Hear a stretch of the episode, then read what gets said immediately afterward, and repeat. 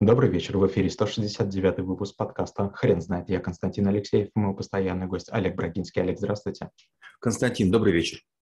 Хрен знает, что такое вирусы, но мы попробуем разобраться. Олег, расскажите, почему вирусы – это отдельный навык трэблшутера? Э, неоднократно бывало такое, что в путешествиях я становился свидетелем того, как люди страшно болеют или, или даже умирают. В Африке людей клали сначала ровными рядами, потом штабелями, потом сжигали. То же самое наблюдал и в других странах Юго-Восточной Азии, и это было, конечно, чудовищно. И каждый раз я спрашивал, что это, почему это. А мне говорили, обычное дело, мол, как бы несоблюдение норм гигиены. Но было очень подозрительно, было больше похоже на отравление. Потом у меня были неоднократные пересечения с эм, ребятами из ООН, из всяких миссий здравоохранительных, и они говорили, такая-то болезнь, такая-то болезнь. А я таких даже и близко не слышал, и это было прям очень страшно. Получается, где-то вот на территориях, там недалеко, там плюс-минус там 100 километров, где находятся туристы, или там проходят какие-то маршруты, а оказывается, умирают люди. И оказывается, какие-то маленькие какие-то пылинки или там э, какие-то шерстинки, я утрирую, конечно, становятся причиной смертей. И это было прям очень жестко, это было очень необычно, очень непривычно. Были территории, на которых очень там заставляли там мыть руки каким-то уксусом, еще чего-то, а, протирали все или там обрызгивали водой какой-то с какими-то жидкостями. И я думал, ничего себе, не дай бог до нас доберется. И когда мы ставили в навыки школы трэблшутеров тоже вирусы, а, многие сомневались и думали, надо это делать или нет, потому что навык попал в список примерно в 2016 году. И тогда было такое ощущение, что вирусы – это где-то что-то прошлое. Холера, чума, оспа – этого уже нет. Корь и вдруг становится очевидно, вот в 2020, это будет прошлый, что вирусы – это наша повседневная реальность. И, наверное, маски уже нам придется носить всегда, перчатки тоже часто. Олег, скажите, пожалуйста, мы сможем каким-то образом классифицировать вирусы?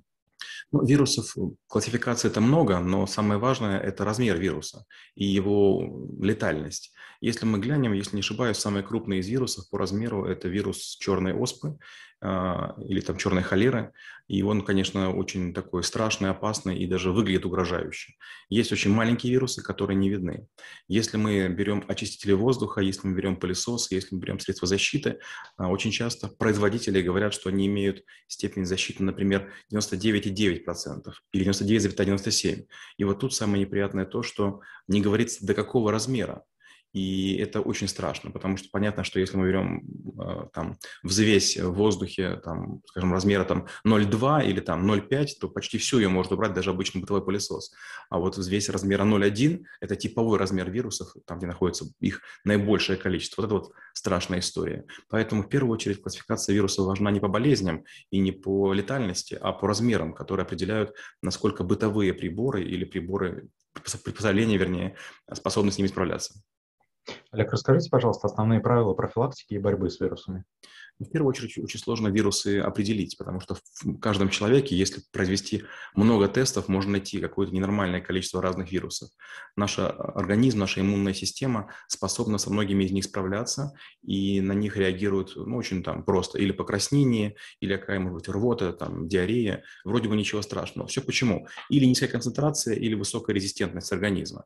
И уж когда только мы заболеваем, и какой-то вирус начинает внутри нас слишком сильно распространяться, только в этом случае начинает начинается уже э, идти разговор о том, что ну да, нам уже плохо. Вирусы такие микроскопические такие кристаллики, которые не могут жить вне организма жертвы, поэтому распространяются почти везде. И попадая в человека, они начинают плодиться, плодиться, плодиться. В конце концов, угнетают его иммунную систему и начинают болезнь распространяться. Но опасность вирусов еще вот в чем. Их белковый след находится почти везде. Даже вирусы, которые мертвые, высохшие, которые находятся на любых поверхностях, на нержавейке, на плитке, они, к сожалению, тоже похожи на вирусы. То есть мертвые вирусы от живых тесты не отличают. И это приводит к тому, что почти в любом месте нашей планеты можно диагностировать много вирусов, опасных или смертельных для человека, домашних животных или каких-нибудь там диких животных. Олег, каких грубейших ошибок стоит избегать в этой теме? Грубейшая ошибка – это заблуждаться в отношении средств защиты. Некоторые думают, что если они возьмут более надежные маски, а, скажем, там, некоторые берут просто обычные маски, э, там, хирургические, одноразовые, некоторые берут ватно-марлевые, делают, некоторые их стирают, некоторые берут многоразовые, некоторые используют маски для строительных работ или там какие-то маски с какими-то регенерациями, резиркуляциями. Очень важно понимать, что маски в основном нужны больным людям, чтобы здоровых людей не заражать. И чем сильнее вы маску круче берете, тем вам тяжелее дышать, тем вы сильнее потеете, тем э, быстрее у вас может развиться нейродермит, но вряд ли вы защититесь, потому что если у вас вирусы есть где-нибудь, не знаю, в ухе, если они попали, может быть, там в нос, может быть, в глаза, высока вероятность того, что вы все-таки заболеете. То есть рот и нос – это не единственные источники а, проникновения вирусов. А, дальше надо, конечно же, понимать, что одежда, когда начинается любая эпидемия, любая пандемия, на первое время люди аккуратно снимают свою одежду и пытаются по квартире не ходить в том, чем были на улице. Но постепенно страх проходит, и мы начинаем продолжать находиться в джинсах, в которых были, может быть, в метро или там в каком-то виде транспорта вниз, садимся на диван, там же ползает, ползает наш ребенок, ползает, ползает там, не знаю, наш кот, мы считаем и ребенка, и кота почти стерильными, уже, уже без маски их целуем, ну и, конечно, это приводит к тому, что мы начинаем заболевать. Это первое.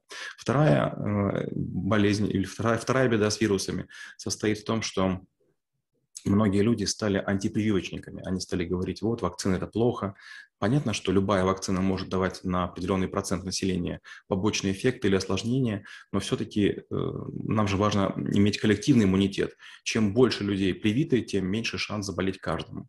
Ну и третья история, конечно, связана с такими очень непривычными для нас вещами. Например, когда краснухой заболевает кто-нибудь в детстве, то к нему пытаются отвести всех девочек, чтобы девочки пораньше переболели.